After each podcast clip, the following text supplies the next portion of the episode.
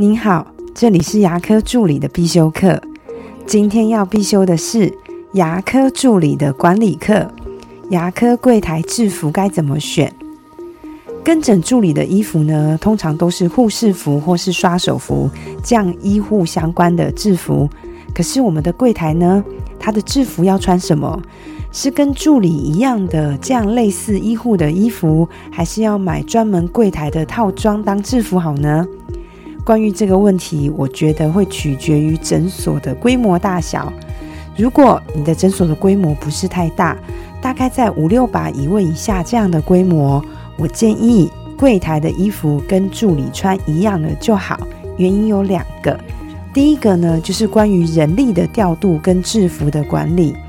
当我们的诊所规模不是太大的时候，人员调度就要很灵活。我们希望是每位助理都有做柜台跟有跟诊的能力。如果跟诊的人他只会跟诊不会柜台，而柜台的人只会柜台而不会跟诊的话，如果有一天柜台的人员出现确诊或是请假，就没有人有办法替补柜台这个空缺，这样子的状况对诊所是很不利的。所以我们会希望每位助理他都要有柜台跟跟诊的能力。既然如此，那我们的制服统一就好，不然每位助理可能还要再备一套柜台的制服，这样会增加制服的成本，而且不好管理。第2个呢，就是如果我们规模没有太大，我们柜台呢就可能需要支援助理的工作，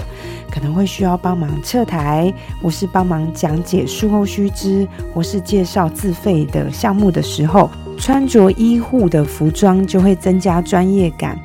如果你是患者，你会希望是穿医护服装的人为你介绍假牙的材质，还是穿着柜台套装的人呢？我想应该是医护服装的。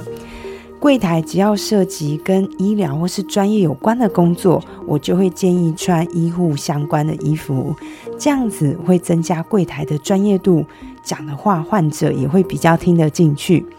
但是如果诊所规模比较大的时候，为了让患者容易从衣服上区分助理们的职位角色，那柜台就会穿专门的柜台套装会比较合适了。我今天的分享就到这边，如果你觉得今天的内容对你有帮助的话，请帮我下载下来或是分享出去，让更多人听得到。